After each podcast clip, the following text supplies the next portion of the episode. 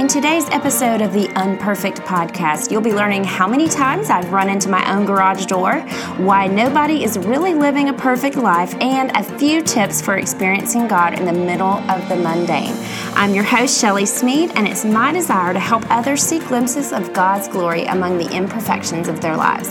If you've ever struggled with measuring up to an unattainable standard or have wondered where is God in the midst of less than perfect circumstances, you are not alone. Hope and maybe a little bit of humor are on the horizon. Welcome to episode one of the Unperfect podcast. I am so honored that you've joined me today on this inaugural episode. Wow, that sounds fancy, inaugural. Anyway, today I will be sharing my thoughts on this whole idea of the word unperfect and where it came from because I know what you're thinking. Unperfect is not even a word. But I will say right here, the numbers do not lie. So let me give you some of my numbers. Six. This is the number of texts I've accidentally sent to the wrong person, which include, but is not limited to, inviting my son's friend's dad to a beach getaway. Yes, I did that. Thought I was texting my husband. That was not awkward at all. And accidentally responding to a friend's request for parenting advice with this text I'm on my way with duct tape. Those are just a couple of the less embarrassing examples of incorrect or accidental texts I have sent. Five, the number of times per hour I have had to search for my phone or my keys. And on more than one occasion, the lost phone has been in my hand because I was literally talking on it. Okay, four, this is a fun one. And unfortunately, this ends up being one of my husband's favorite conversation topics when we're having dinner with friends. Four is the number of times I've backed into my own garage door. It's sad, but it's true. I actually just did it again a few weeks ago. My husband is now an expert at repairing garage doors thanks to YouTube. So, should you find yourself in a similar situation, feel free to give him a call. Three, this is the number of times per year that I either show up at appointments actually scheduled for another day or just miss them altogether because I forgot to even look at my calendar on that appointed day. Two is the number of times I have either left a vehicle in neutral at the gas station and come out to find it heading down the road driverless, or worse, maybe worse, driven off from the gas station with the gas pump still inserted in my tank. That was a very interesting sound indeed. And one, I wish there was a drum roll for this one. One is the number of times I've had my PayPal account shut down and investigated for making a joke about Cuban cigars while sending money to a friend. This was no joke. I don't even smoke cigars, y'all. But there was a guy selling them on the beach during a trip with some girlfriends, and his little jingle was just so catchy and hilarious, and we found ourselves singing it all the time. So I thought it would be equally funny to insert it into the comments section of PayPal while I was reimbursing my friend. Here is a life tip for you. It was not funny at all, apparently. But do you see now the need for this whole new word to describe my unperfection? Because imperfect just doesn't do it justice. But there is another reason this word has a lot of meaning for me. Being authentic and honest and very transparent, particularly on social media, has always come natural to me. In fact, there are times my husband has to preface a conversation with, Don't post this on social media. But I get it honestly. I was raised by two extroverted parents who will tell any stranger their life story. So if I do something ridiculous, like for instance, this one day where I not only accidentally took my child's ADHD medicine on accident because it looked just like my vitamin, but I also dropped one on the floor and watched my dog gobble it up before I could grab it. So the dog and I were both on a stimulant all day. That was a fun day. Well, when that happened, I posted on Facebook. Similarly, if I was frustrated or hurting or I really stunk it up at parenting on a particular day, I'd mention that out there too. I think it was just my way of processing stuff, but also I was seeing so many posts out there from other women that frankly were like, Today my children arose and called me blessed, and I'm just blessed and highly favored today Here's a selfie with my perfect husband who cleans the house every night when he comes home from work. And this was just kind of my way of rebelling against that image of perfection because, in turn, I would post things like, Today, my children made it out of Walmart without shoplifting. But I'll never forget about nine years ago, I had an acquaintance reach out to me on a messenger app, and I'll read to you what she wrote. I'll leave out the more personal identifiers there, but here's what she said. She said, Shelly, I don't know you very well, but I just want you to know that your posts are so refreshing compared to the pics of gourmet meals, marathons, honor roll certificates, and perfect lives out there. She went on to share some things she and her family had experienced. They were really raw and difficult. And then she said, I know deep down that God has and will continue to be glorified in our pain, but it's really frustrating that others seem to have it so easy. I don't want any more refining, really. His grace does abound, in fact, in the deepest waters, but I'm not sure I can go much deeper. And that text just really had an impact on me. In that moment, I really felt a calling from the Lord to continue in that authenticity, to help other women feel seen, but also a desire to explore how the Word of God can speak life into those imperfect moments. Because no matter how we make things appear, no one is living a perfect life. Let me tell you why they're not. Because it is physically and spiritually impossible. And here's the final and most powerful reason why I love this word unperfect, even as it describes me and my shenanigans. I'm not just unperfect because I run into my own garage door or accidentally send text to the wrong people but because I am unperfect in the spiritual sense. Not just in this God's not finished with me yet kind of way, although thank God that is true as well. I love Philippians 1 6. It says, I can be confident that the one who started this good work in me will continue his work until it's finally finished on the day when Christ Jesus returns. But I'm also unperfect in this I was never meant to be complete this side of eternity kind of way. We are living right smack in the middle of the now and the not yet. And what I mean by that comes directly from Scripture. 1 John 3 2 says, Dear friends, now we are children of God, and what we will be has not yet been made known. But we know that when Christ appears, we shall be like him, for we shall see him as he is. Now, we do get to see temporary glimpses of glory, but the clouds of humanity that surround us are reminders of the ever present conflict of spiritual beauty living in a broken and fallen world. We are eternal souls meant for radiant glory, but we're covered in rotting flesh with metabolisms that seem to slow down with every decade that we are alive. We were created for more we were created for perfection, perfect relationships, perfect worship, perfect communion with God's creation. This is the Garden of Eden we were made for, paradise. But here we are, incomplete, imperfect, unperfect. I live here in the beautiful mountains of Western North Carolina, and we have some breathtaking scenery here.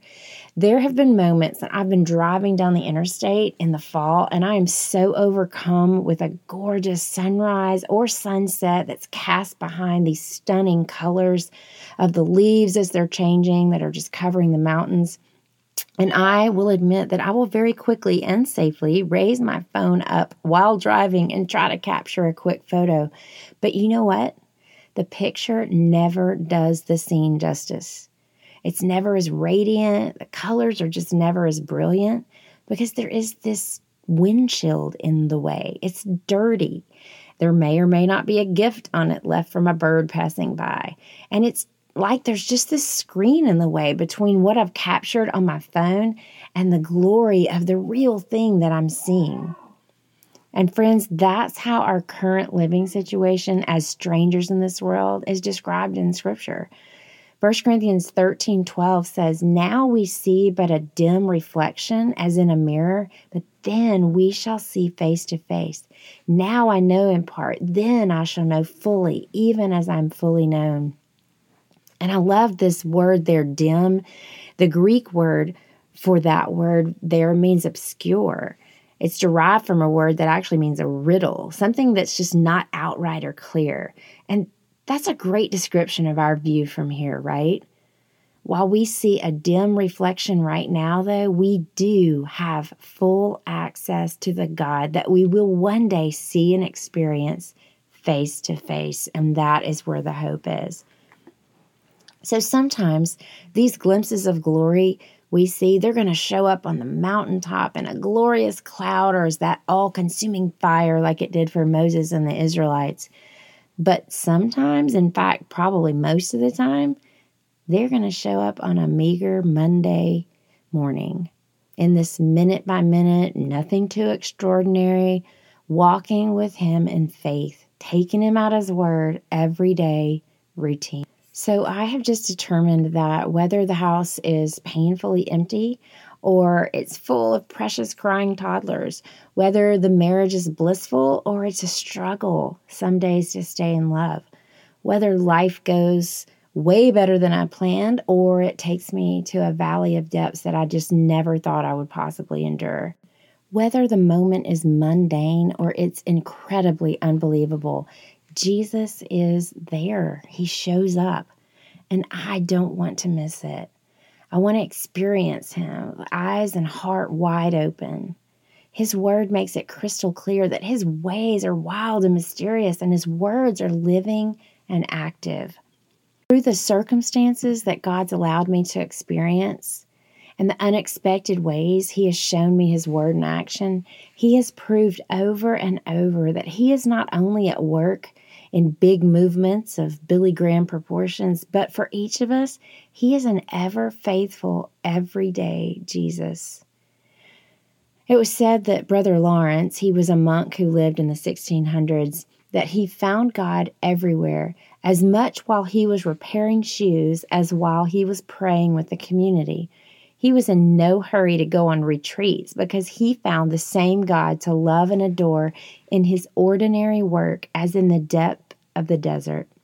He knew that the pettiness of the deed would not diminish the worth of his offering because God, needing nothing, considers in our works only the love that accompanies them. That's just such a beautiful picture of walking with Jesus and looking for him among the imperfections of our lives.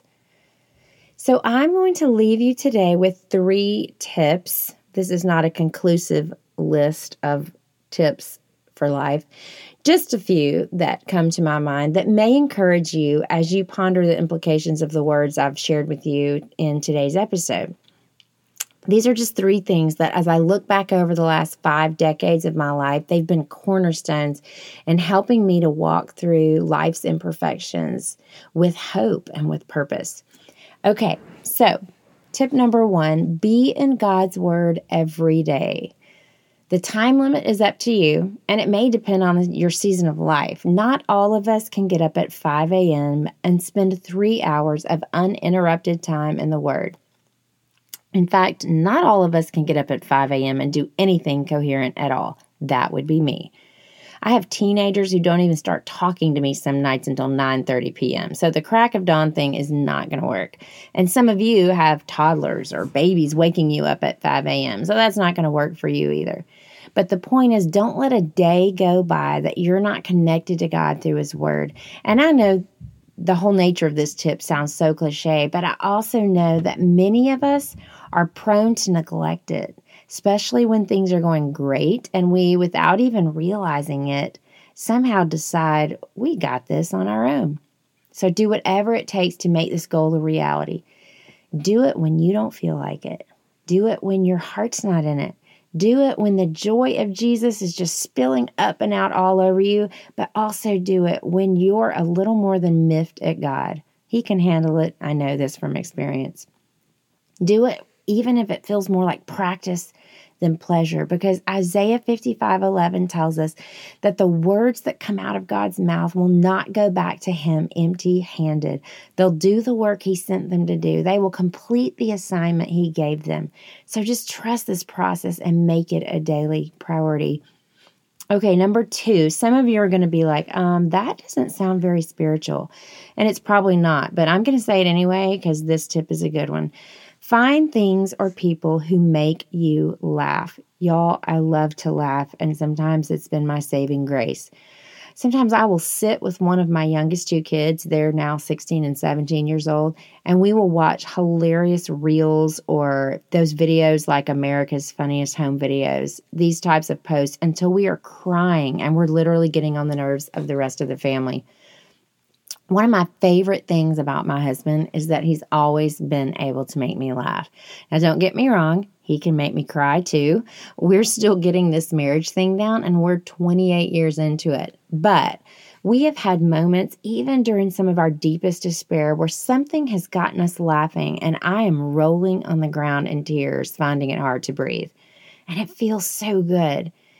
And I recently read an article from the Mayo Clinic and now I know why it feels so good. Listen to these health benefits that can come from laughter. This is what they listed it stimulates your organs like your heart, lungs, muscles, and brain.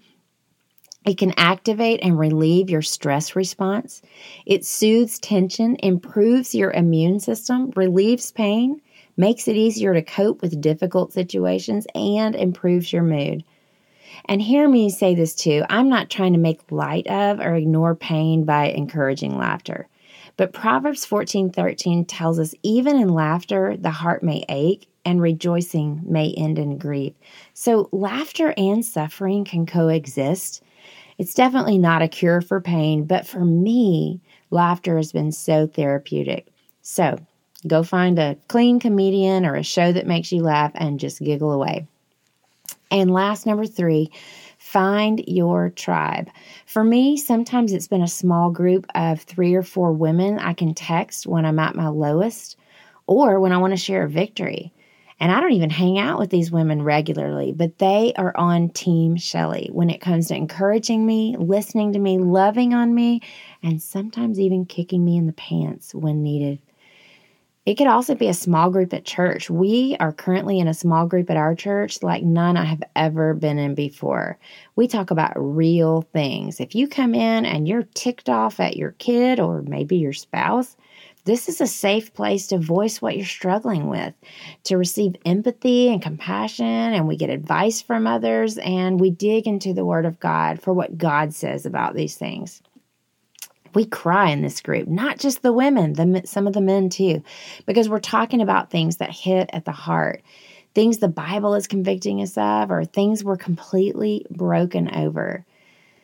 It could be a ladies bible study group but find your squad in the body of christ. Because you know what god's plan a is for winning the world? It's the body of christ. It's biblical community. You know what his plan b is?